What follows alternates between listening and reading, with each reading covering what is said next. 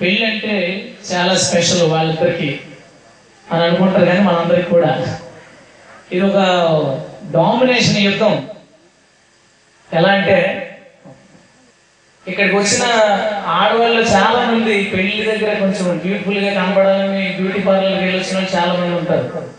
ఎంత గింజుకున్నా ఆ sister dominate చేస్తుంది మిమ్మల్ని మేము ఎన్ని రకాల ఇక్కడ ప- లాంచి పైజమా సూట్లు సఫారీలు అన్ని రకాల డ్రెస్సులు మేమే వేసుకొచ్చాం. ఇప్పుడు మా మొక్కలు ఎవరు చెప్తారు మా స్పర్జనే డామినేట్ చేస్తాయి. పెళ్ళి చాలా పెద్ద ఫైట్ ఎంతమంది ఇన్ని రకాలుగా తయారు వచ్చినా సరే వాళ్ళ మీద ఉంటుంది ఫోకస్ అంతా. ఊరికే మనం చేసిన అడవడంతా మనల్ని ఎవరు పట్టించుకోరు. మనం అర్థం ముందు మనం చూసుకుని మురిసిపోయాం. ఇక్కడికి వచ్చి కూడా మనమే మురిసిపోయి వెళ్ళిపోయింది మనల్ని ఎవరు పట్టించుకోరు. అందరూ అయితే వస్తారు ఇది వాళ్ళ రోజు ఇది. వాళ్ళ డామినేషన్ డే మత్తేసు వార్త పంతొమ్మిదో అధ్యాయం. ఆరు వచనం. కాబట్టి వారి కను ఇద్దరు కాక యాక్ శరీరముగా ఉన్నారు కనుక దేవుడు జతపరిచిన వారిని మనుషుడు వేరుపరచకూడదు అని చెప్పాను. దేవుడు జతపరిచిన వారిని మనుషుడు వేరుపరచకూడదు అని దేవుడు ఆజ్ఞాపించాడు. చాలా సీరియస్గా చెప్పాడు. దేవుడు మాట్లాడుతూ దేవుడు జతపరిచిన వారిని మనుషులు వేరుపరచకూడదు. ఆ మాట వినగానే ఆ మాట ఎప్పుడైనా చెప్తుండగానే మనకేం గుర్తొస్తారంటే ఆల్రెడీ పెళ్ళి అయిపోయిన వాళ్ళకి అత్తలు మామలు పెదనాన్నలు పెద్దమ్మలు బాబాయిలు ఆడపడుచులు వదినగారులు. అంటే భార్యాభర్తలు విడిపోవడానికి ఆ బంధం ఎంతకంత గలిబిలి కా గలిబిలి అవ్వడానికి ఏదైనా ఇబ్బందులు గురి కావడానికి కారణాలుగా మనం అనుకోగానే ఇలాగ చాలా మంది మన మన దృష్టిలోకి వస్తారు. ఒక్కొక్కరికి అత్తగారు శత్రువు ఒక్కొక్కరు మాంగారు శత్రువు వాళ్ళ పెళ్ళికి పెళ్ళి బంధానికి. ఒక్కొక్కరు బాబాయ్ శత్రువు ఒక్కొక్కరు ఆడపడి శత్రువు అర్ధమగులని గొడవ పెడతా ఉంటుంది ఇంట్లో. ఇట్లాగా ఇళ్ళలో భార్యాభర్తల బంధాలు విడిపోవడానికి భార్యాభర్తల బంధాలు చెదిరిపోవడానికి చాలా రకాల రీజన్స్ చాలా మంది ఉన్నారు. అయితే ఈరోజు నేను దాని గురించి చెప్పదలుచుకోలేదు. ఎందుకంటే ట్రెండ్ మారిపోయింది. మన ముందు తరంలో పరిస్థితి ఏంటంటే భార్యాభర్తలు విడిపోవడానికి ఎక్కువగా కట్నం తేలేదని అత్తగారు లేదా మరో రీజన్తో మామగారు ఇటువైపు వాళ్ళ అత్తమామలో ఏదో ఇగో ఫీలింగ్స్ చుట్టాలు చుట్టాలు గొడవలు ఆస్తాగాలు ఇలాంటి కారణం అయ్యేవి కానీ ఇప్పుడు అతి ఎక్కువ భార్యాభర్తల బంధాలు సంతోషంగా లేకపోవడానికి విడిపోవడానికి కారణం భార్యాభర్తలే ఎక్కువ సమస్యలు వాళ్ళ మధ్యనే పుడుతున్నాయి. అవే వారిని ఇబ్బందులు గురి చేస్తున్నాయి. బహుశా మనందరికీ బైబిల్ బాగా తెలిసిన వాళ్ళే మనందరూ భార్య భర్తకు లోపడాలని భర్త భార్యని ప్రేమించాలని సొంత శరీరంలాగా ధర్మ విధులు నడపాలని ఇట్లాంటి ఆజ్ఞలు వాక్యాలు మనం రెగ్యులర్గా చాలా విన్నాం. అయితే వాటిని నేను ఈరోజు ఇంకో విధంగా మీ ముందు పెట్టాలని ఆశపడుతున్నాను. ఎట్లాగంటే దేవుడు మనిషితో చాలా రకాలుగా మాట్లాడతాడు. ఉదాహరణకి ప్రకృతి అంటాడు కదా భక్తుడు రాత్రికి రాత్రి బోధించుతున్నది పగటకు పగలు సంగతులు తెలియజేస్తుంది అంటాడు రాత్రి రాగానే మనకేదో బోధిస్తాడు రాత్రి పగలు కూడా మనకేదో బోధిస్తాడు అంటే మన ప్రకృతి మనకి కొన్ని విషయాలు చెప్తుంది. రాత్రి ఏం బోధిస్తుంటే కష్టాలు సమస్యలు ఇబ్బందుల మధ్యన మనం ఇరుక్కుని బాధపడతా ఉన్నప్పుడు రాత్రి మనకు బోధిస్తుంది. ఇప్పుడు నువ్వు చీకట్లో ఉన్నావు కానీ ఈ చీకటి ఉండదు కాసేపటికి తెల్లారిపోతుంది. అల్లెలుయ్యా ఉండిపోతుందా రాత్రి వచ్చి మనతో రాత్రి వచ్చి ఉండిపోతుందండి మనతో ఉండదు పోతుంది. రాత్రి మనకు బోధిస్తూ ఉంది ఈ కష్టాలు ఉండవు పోతాయని పగలు మనకు బోధిస్తూ ఉంది టైం ఉండగా కదా ధీమాగా కూర్చోకు కొంతసేపటికి అయిపోద్ది. కాబట్టి లైటింగ్ ఉండగా నీ పని నువ్వు తొందరగా చెయ్యి. అది బోధిస్తుంది మన చుట్టూ ఉన్న ప్రకృతి మనకు కొన్ని విషయాలు తెలియజేస్తుంది. ఈ రోజు కూడా నాకు కనబడిన ఒక చిన్న అంశం ఒక చిన్న ప్రకృతి సంబంధమైన విషయాన్ని ఆధారం చేసుకుని ప్రస్తుత భార్యాభర్తలకు అవసరమైన కొన్ని విషయాలు చెప్పాలని ఆశపడుతున్నాను భార్యాభర్తలు కలిసి ఉండడం వేరు సంతోషంగా కలిసి ఉండడం వేరు. మా ఇంటి పక్కన అంటే మా ఇంటి ఎదురుగా మధ్యలో ఒక వీధి ఉంటుంది. ఎదురుగా రాములు అనే ఒక పెద్ద ఆయన ఉంటాడు డెబ్బై సంవత్సరాలు చనిపోయినప్పుడు వా అతని భార్య పేరు సూర్యుడు. ఆవిడకి ఒక అరవై ఐదు ఏళ్ళు ఉంటాయి. నా చిన్నప్పటి నుంచి నేను చూశాను వాళ్ళిద్దరూ ఎప్పుడు దెబ్బలాడుకుంటానే ఉన్నారు.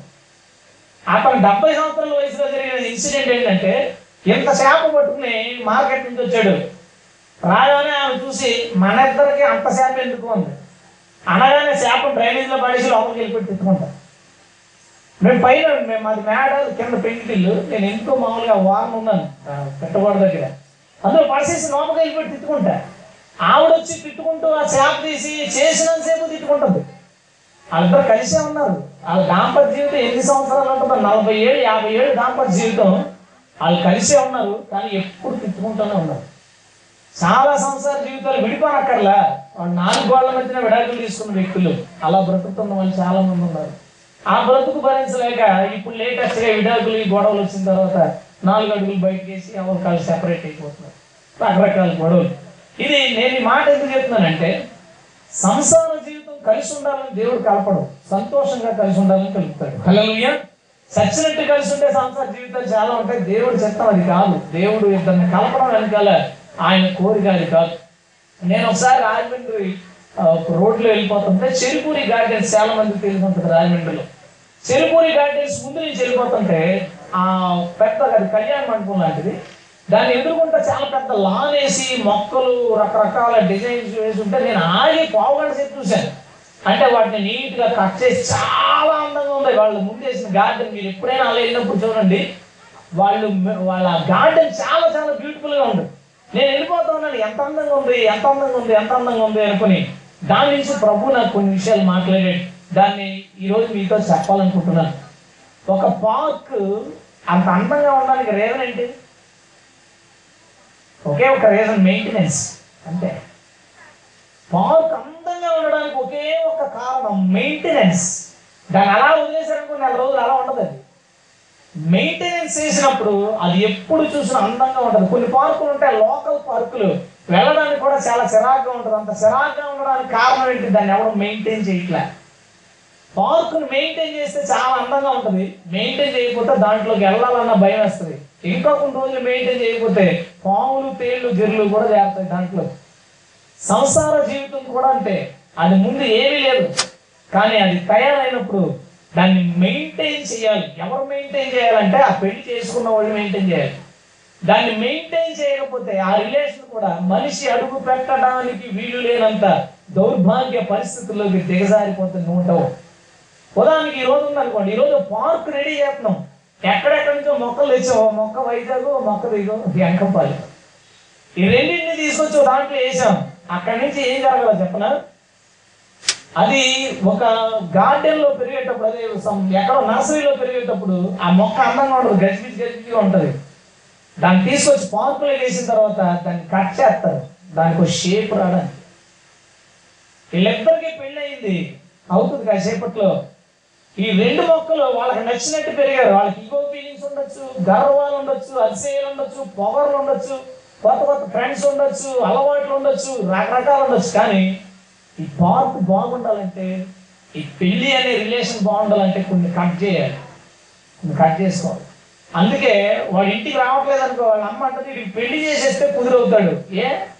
పెళ్ళి అంటే ఏంటి అర్థం?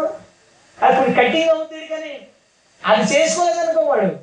సాయంత్రం బయటికి వెళ్ళి ఒక రెండు మూడు గంటలు తిరగడం అలవాటు అనుకోండి రోజు ఓకే తిరిగాడు పర్లేదు బాగానే పెళ్ళి అయిపోయిన తర్వాత కూడా ఏడు గంటలకు పోయి పది గంటల దాకా రాలేదనుకోండి ఇంటికి వచ్చిన తర్వాత వాళ్ళ ఆవిడ ఇప్పుడన్నా వచ్చారా? రండి అంటదా? ఇప్పుడు దాకా ఎక్కడ పోయాం అంటది పార్కులో తేడా జరిగిపోయిందే. అదే అనవసరమైన దాన్ని మన స్పర్శని కట్ చేసుకున్నాడు అనుకో ఏంటి మనకు అవసరం లేదు. బహుశా పెళ్ళి కాకముందు ఫ్రెండ్స్తో సరదాగా ఒక గంట రెండు గంటలు ఫోన్ పెట్టుకుని బయటకు వెళ్తే రాకపోవచ్చు గంట సేపు. మమ్మీ అడగకపోవచ్చు డాడీ అడగకపోవచ్చు ఎందుకంటే నర్సరీలో ఉన్నావు నువ్వు. నర్సరీలో ఉన్నప్పుడు పెద్ద నీకు కొమ్మలు పెరిగినా పెద్ద లెక్కలేదు చిగురులు పెరిగినా పెద్ద లెక్కలేదు గార్డెన్లో పార్కులోకి వచ్చిన తర్వాత కొన్ని కత్తిరించబడకపోతే చూడడానికి చండాలంగా ఉంటుంది. చూడడానికి చాలా చిరాకుగా ఉంటుంది. మనందరికీ అమ్మాయి బహుశా గారభంగా పెంచుంటారు. ఏమో చూస్తే నాకు అనిపిస్తుంది బాగా గారభంగా పెంచుంటారని. బహుశా ఆడవాళ్ళు చాలా మందికి అమ్మగారి ఇంట్లో ఎనిమిది వరకు పడుకోవడం అలవాటు ఉండొచ్చు. ఒక రెండు కట్ చేసుకోవాలి. గా పార్కులో వచ్చిన తర్వాత కుదరదు.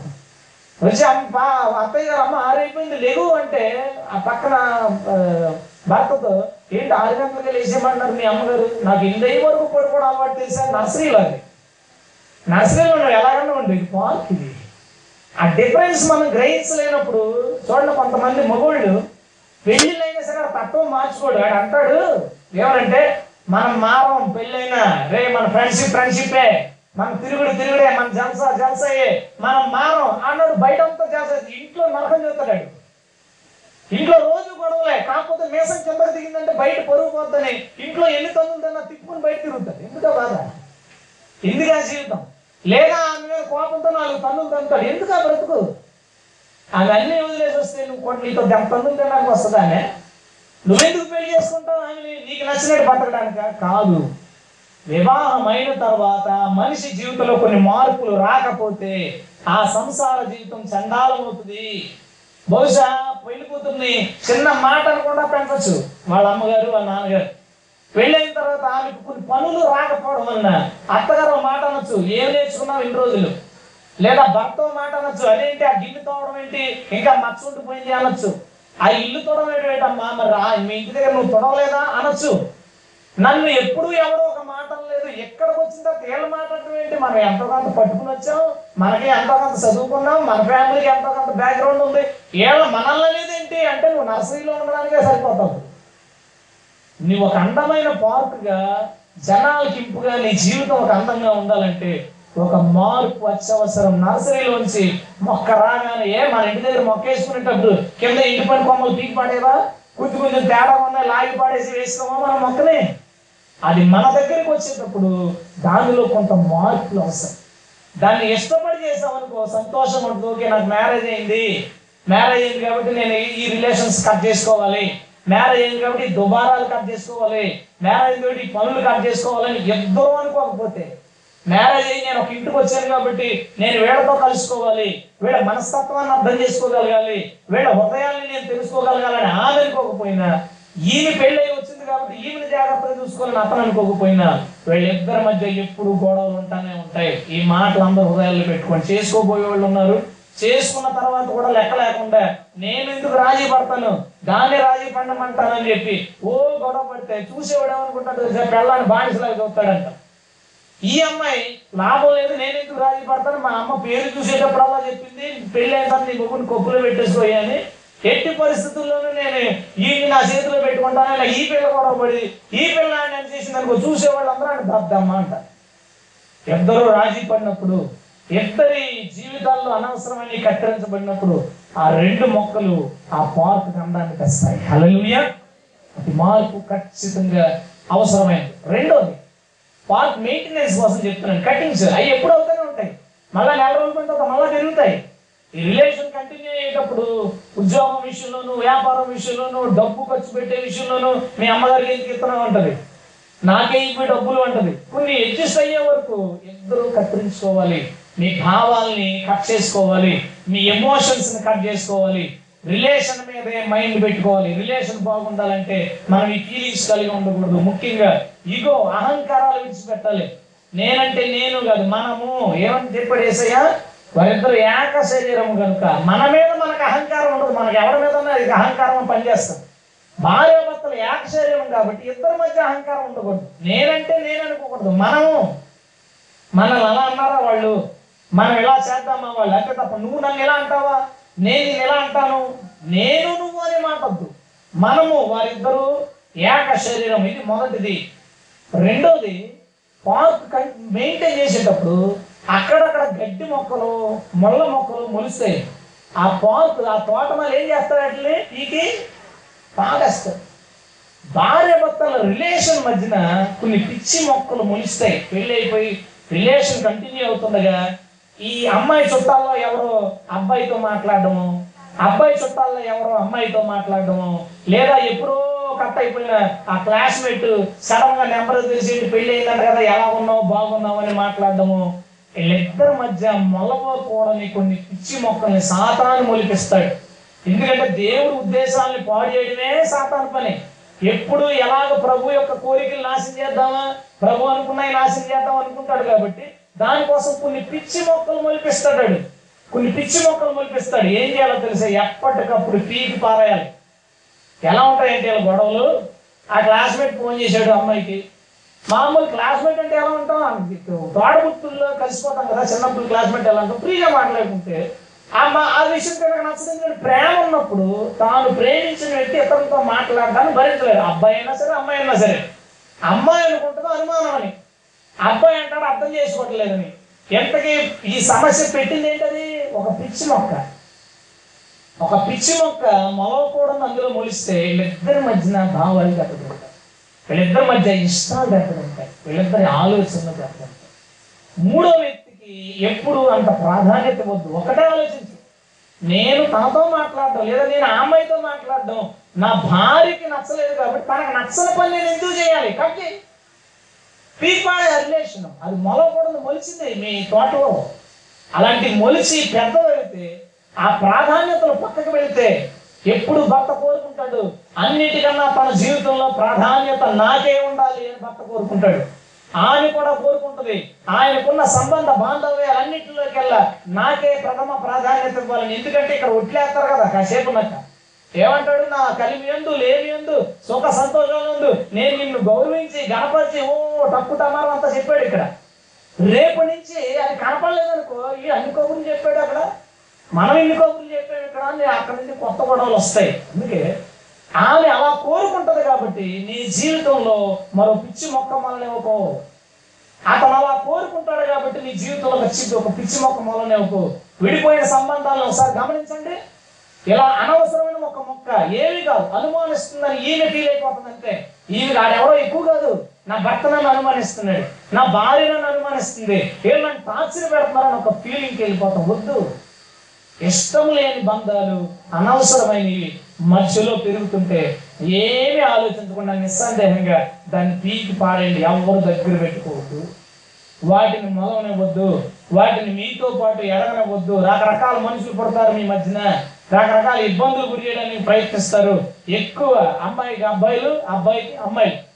ఈ ఎప్పుడెప్పుడు సంబంధాలు లేదా అత్తమాను గురించి వాట్సాప్లో చేసుకుంటా ఉన్నారనుకో పిచ్చి మొక్కది. ఇంత ముందు అయిపోయింది. తొమ్మిది గంటలు పట్టుకుని వాట్సాప్ పదకొండు ఐదు దాకా కూర్చున్నాడు మొన్నే హైదరాబాద్లో ఇన్సిడెంట్ జరిగింది. విడాకులకు అప్లై చేశాడు. ఎందుకంటే ఆ ఆవిడ ఎక్కువసేపు వాట్సాప్లో గడుపుతుంది తనను పట్టించుకోవట్లేదని భరించలేక విడాకులకు అప్లై చేస్తే కోర్టు రిజెక్ట్ చేసిందని ఆ అమ్మాయిని చంపేశాడు వాడు తట్టుకోలేక. ఎవడన్నా అనుకుంటాడో ఒక యాప్ ఒక యాప్ చిన్నది ఒక యాప్ ఫ్రీ యాప్ అది.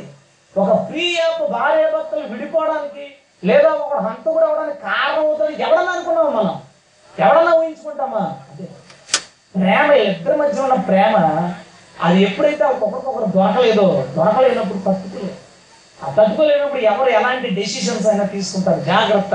పిచ్చి మొక్కల్ని మొలవనివ్వకండి. అవి మొలిస్తే వెంటనే పీకి పారండి ఆదిలోనే? భర్తకు తెలియకుండా అమ్మో తెలిస్తే ఫీల్ అవుతాడని తెలియకుండా మరి నేను ఏ తప్పు చేయట్లేదు కదా? నా మా మాటలో ఏ లోపం లేదు కదా? చాటుగా మాట్లాడతాను. ఇతను అర్థం చేసుకోవట్లేదు కాబట్టి. నేను చాటుగా మాట్లాడుతున్న అమ్మాయితో. నా భార్య అర్థం చేసుకోవట్లేదు కాబట్టి అనుకుంటే ఏదో ఒకరోజు సాతాను దాన్ని బయట తీసుకొస్తాడు. సాటిగా చేసినందుకు ఇంకా పెద్ద ప్రాబ్లమ్స్ వస్తాయి. చాలా జాగ్రత్త. పిచ్చి మొక్కలు గార్డెన్లో మొలిస్తే ఇమ్మీడియట్గా తీయకపోతే అది మొ- అది అసలు మొక్కలకే ప్రమాదం నష్టాన్ని చేకూరుస్తుంది. నెంబర్ టూ నెంబర్ త్రీ నాలుగు విషయాలు చెప్తాను మూడోది పార్క్ అంత బాగడానికి మూడో రీజన్ రెగ్యులర్గా నీళ్ళు పోయడం. ఏదో ఒకసారి శుభ్రంగా నీళ్ళు పోసి ఆరు నెలలు కనపడకుండా పోవడం అట్లా ఉండదు.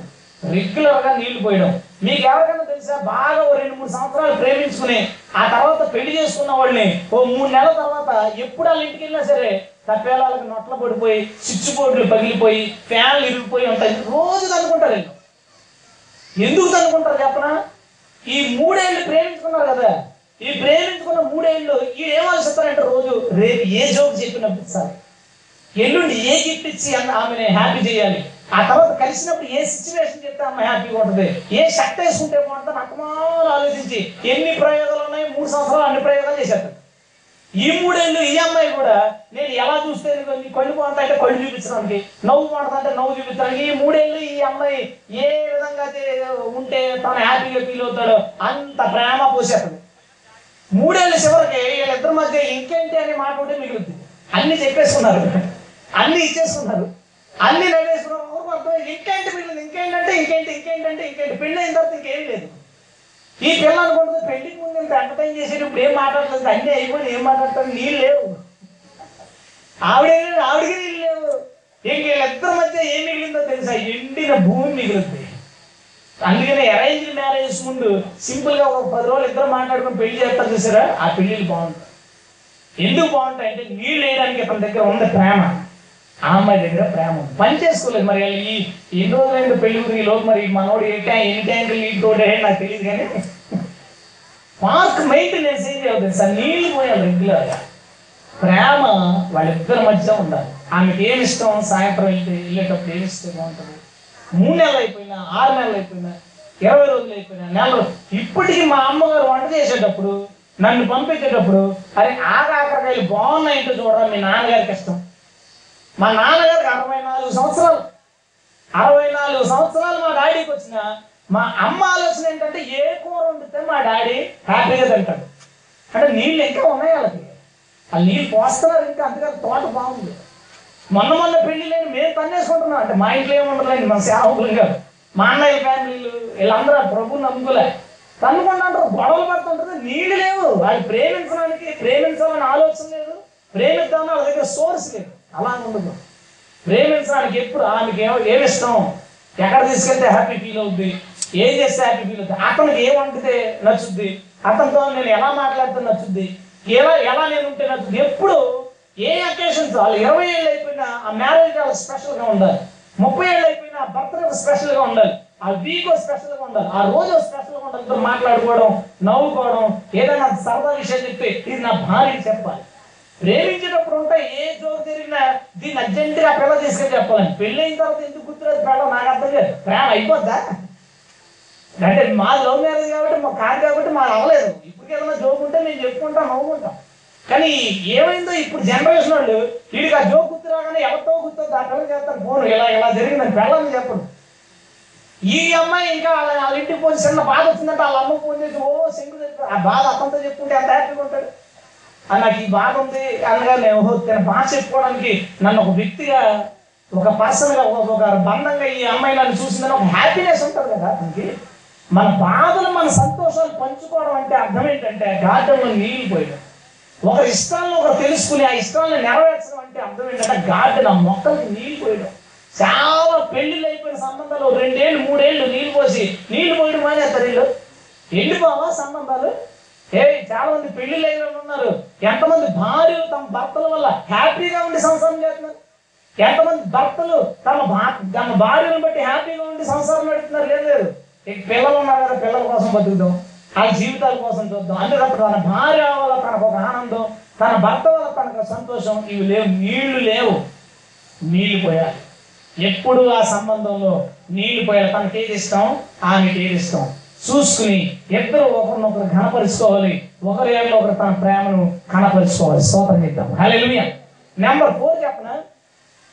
పార్క్ ఎవడైనా వచ్చాడు అనుకోండి వాడు ఒక ఫైవ్ స్టార్ చాక్లెట్ తినేసాడు అనుకోండి. కాగితాలు ఏం చేస్తాడు? జేబులో పెట్టుకుంటాడు ఏం చేస్తాడు దాన్ని? పార్కులో పడిచేస్తాడు. బెస్సైడ్లో పేపర్ తింటే? పార్కులో పడిచేస్తాడు. పార్కులో కూర్చొని అన్నం తిన్నాడు అనుకో ఎండి పెరుగుగా అక్కడ మసేసిపోతాడు అంతేనా? కానీ మరుసటి రోజు అందంగానే ఉంటుంది. పార్క్ ఎందుకు? ఎవరో వచ్చి దాన్ని క్లీన్ చేశారు. మనందరూ ఎవరంటే పార్కు చూడడానికి వచ్చాం. రేపటి నుంచి కూడా పార్కుని వీక్షించే వాళ్ళు చాలా మంది ఉంటారు. అత్తలు మామలు బాబాయిలు అన్నయ్యలు తమ్ముళ్ళు చాలా మంది వస్తారు. మేమందరం ఏం చేస్తామంటే అన్ని తినాల్సి తినేసి మాకు ఉపయోగపడే అన్ని తీసుకుని ఉపయోగపడిన ఏయోటి అలా తోటలో పడేసిపోతాం. ఉదాహరణకి ఫోటోలు తీసేసుకున్న తర్వాత ఫ్రెండ్ చెవిలోకి వచ్చి ఆ అమ్మాయితో నువ్వు సన్నగా స్లిమ్గా ఉన్నావు ఆ అబ్బాయి లావుగా ఉన్నాడు అలాంటి ఎలా చేసుకున్నావు? అని చెప్పేసి పోయినాడు. కాగితం మొక్కది పడేసింది. ఆ పిల్లకి ఏ ప్రయోజనం లేదు. మనకి పార్కులో కాగితం ముక్క దొరికితే తీసుకునే ఎక్స్పైరీ డేట్ ఏంటి? ఇంగ్రీడియంట్స్ ఏంటి? రేట్ ఎంత? ఎప్పుడు తయారైంది దీన్ని తింటే మనకి ఏం వస్తుంది? చదువుతామా? తీసుకెళ్ళి పాడేస్తాం చెత్తలో. ఈ రిలేషన్స్ అందరము మనకు కావలసినంత ఎంజాయ్ చేసుకుని చివరి ఏదో ఒక మాట మనవాడి చెవులో అరే నా పిల్ల వయసు చిన్నదానిలో కనబడుతుంది. నీకు తగ్గిందని చేసుకోవచ్చు కదా. ఏంట్రా బాబు నువ్వు ఎలా చేసావు? అన్నాడు అనుకో ఎవడో కూడా ఈ మనసులో ఏముంటది? తప్పు చేశానంటావా? రాంగ్ స్టెప్ వేసారంట అంటే దొరికిన కాగితం ముక్కలు చదువుకోవడం అది. దొరికిన బిస్కెట్ల కాగితాల ముక్కలు అసలు ఇది ఏంటంటామని అని చదువుకోవడం అది. అరే నీకేంద్రా? నాకు నాకు చేసుకుంటే ఎప్పుడు మర్చిపోవద్దు. రిలేషన్స్ని నాశనం చేయడానికి పార్కుల్లో చెత్త వేసే బ్యాచ్ అందరూ ఉంటారు. అందరూ మన అందరం అంటాం ఎవరు ఫీల్ కావద్దు. ఒక పందంలో కాకపోతే ఇంకో పందంలో మన అందరం ఉంటాం. ఇంటి పక్క ఆవిడ వచ్చేసిపోతుంటది ఇంటి ఎదురింటాడు వచ్చేసిపోతుంటాడు వాళ్ళందరూ అంతే కదా. ఇల్లు అంతా తుడుచుకుని ఇంట్లో పెట్టుకుంటారా? బయట పారుతారు సేమ్ అలాగే ఊరోళ్ళందరూ ఏం చేస్తారంటే ఆడు ఆ సొంత అత్త కావచ్చు మాంగారు కావచ్చు ఎవరైనా ఏదో ఒక అనవసరమైన మాటను వారి మధ్యన పడేసినప్పుడు అదేంటో చూసి దాన్ని పక్కన పాడేయండి సంబంధాలు భార్య భర్తల బంధాల మధ్యకి ఎవడెవడో తెచ్చి పాడేసిన చెత్త కాగితం ముక్కలకు విలువవద్దు వాటిని కరెన్సీ నోటుల్లో చూడద్దు అది కరెన్సీ నోట్ అయితే జేబులో పెట్టుకోవచ్చు. కరెన్సీ నోట్లు ఎవడో వేయడు అక్కడ అందరూ చేసేది ఏదో ఒకటి స్విచ్ పెట్టడానికి పడేసి. అతను మీ ఆయన ఎక్కడో మెరికి తిరిగిపోతే ఫోన్ మాట్లాడుతున్నట్టు కనపడ్డాడమ్మా. అది వేసిపోతుంది చెత్త అంతే. ఎవరిది ఎన్ని గంటలకి? వాళ్ళు ఎవరు? నాకు చెప్తావా చెప్ప. ఎందుకంటే మనకి చెత్త కాగితాలు తీసి పక్కన పాడేది. ఎక్కువ సంబంధాలు తెగిపోయేది. ఎవడెవడ వేసే చెత్తకు విలువడం వలనే చాలా మందికి పని పాట ఉండదు. దేవుడు జతపరిచిన వాళ్ళు మొక్కలు చేయడానికి వాళ్ళ ఫీలింగ్స్ వెళ్ళగట్టుకోవడానికి వేసిపోతారు అంత ఎందుకు కాసేపు ఉన్నాక భోజనాలు? భోజనాల దగ్గర వంట వడ్డం చేసేటప్పుడు ఎంతమంది అడవులో నిన్ను చూసుకోలేదనుకో పెద్ద నష్టమా ఏమైనా? ఏమన్నా పెద్ద ప్రాబ్లం చచ్చిపోతాం మనం ఏమన్నా? మనకి స్వీట్ పాడలేదండి చచ్చిపోతామా? దానికోసం నేను వచ్చానండి ఇక్కడికి. రాలేదు కదా. స్వీట్ పాడలేదు వచ్చి వస్తుంది వచ్చి ఏంటి పెళ్ళి కొడుకోని చూసింది? నేను నీ మేనత్తనే నాకు స్వీట్ వేయకుండా పోతానని చెత్తేసింది కదా ఈ పిల్ల. రేపు వీళ్ళిద్దరు కలుస్తారు కదా ఫస్ట్ నైట్ ఇద్దరు కూర్చోగానే ఏంటి బాగున్నావు? అనగానే నేను మాట్లాడను. మా మేనత్తకి స్వీట్ వేయలేదంట. స్పర్శలు కట్టవద్దు. పెళ్ళి దగ్గర ఎవరో చెత్త అయితే చెత్త పట్టుకుని వచ్చిందన్నమాట రూమ్కి. మనోడిని మనోడు దగ్గర ఏంట్రా పెళ్ళి కూతురు సంబంధం చూడలేదు పెళ్ళి కొడుకోళ్ళగా ఓ పెద్ద రెచ్చిపోయారేంట్రా కాలు మీద కాలు వేసుకుంటున్నారంట్రా ఏ క్రిస్టియన్ మ్యారేజ్లో కూడా పెళ్ళి కొడుకోళ్ళు ఎక్కువ పెళ్ళి కూతురు తక్కువ ఉంటుందా? స్త్రీకి వేరుగా పురుషుడు పురుషుడు వేరుగా స్త్రీలు అందరూ సమానం అని చెప్పిన చోట కూడా ఎక్కువ తక్కువ ఉంటాయా మరి నాకు తెలియదు కొన్ని పెళ్ళి దగ్గర చూస్తున్నాం. వీడికి మండిపోద్ది. ఆడవాళ్ళు ఇలా చేశారు ఆడపిల్లళ్ళు లేదా మా మామగారు ఇలాగ అన్నారా? మా అత్తగారు నేను మీ అందరూ చెప్తున్నది ఒకటే పెళ్ళైన వాళ్ళకి మీ చుట్టుపక్కల వాళ్ళు ఎన్ని తనుకుంటే తనుకొని మీ ఇద్దరు యాన్సర్ మీ ఇద్దరు కలిసి ఉండండి వాళ్ళు ఎవరో గొడవ పడ్డారని దాన్ని తీసుకొచ్చి మీ ఇద్దరు తనుకుంటారండి వాళ్ళు ఎవరో ఏదన్నారని దాన్ని తీసుకొచ్చి మీ ఇద్దరు దెబ్బలాడుకుంటారండి మీ ఇద్దరి మధ్యకి దేన్ని రానియద్దు. అనవసరమైన చెత్తని తీసుకొచ్చి అందరూ పడేస్తాం. కామన్ ఏదో కావాలని కాదు. మా ఈగో ఫీలింగ్స్ తట్టుకోలేక మేము హట్ అయినప్పుడు మేము ఇబ్బంది పడినప్పుడు వాటిని తీసుకొచ్చి ఇలా మధ్యన పడేస్తూ ఉంటాం. పడేసినప్పుడు దాన్ని తీసుకుని సింపుల్గా పక్కన పడండి పెళ్ళైన వాళ్ళు చాలా మంది అందరూ నేను ఇస్తాను సలహా. మీ మధ్యన ఎవరైనా అలాంటివి పడేస్తున్నప్పుడు వాటిని తీసి పక్కన పండి వాటికి విలువవద్దు ఇవ్వద్దు. బయట మనుషుల మాటలకు విలువ ఇవ్వద్దు. ఏదన్నా విషయం తెలిస్తే ఇలాగ అంటున్నారు నిజమేనా అని అడుగు. ఇలాగంట కదా అని అడక్కు. ఇలాగ అంటున్నారు నిజమేనా? నువ్వు ఇలా మాట్లాడావంట నిజమేనా?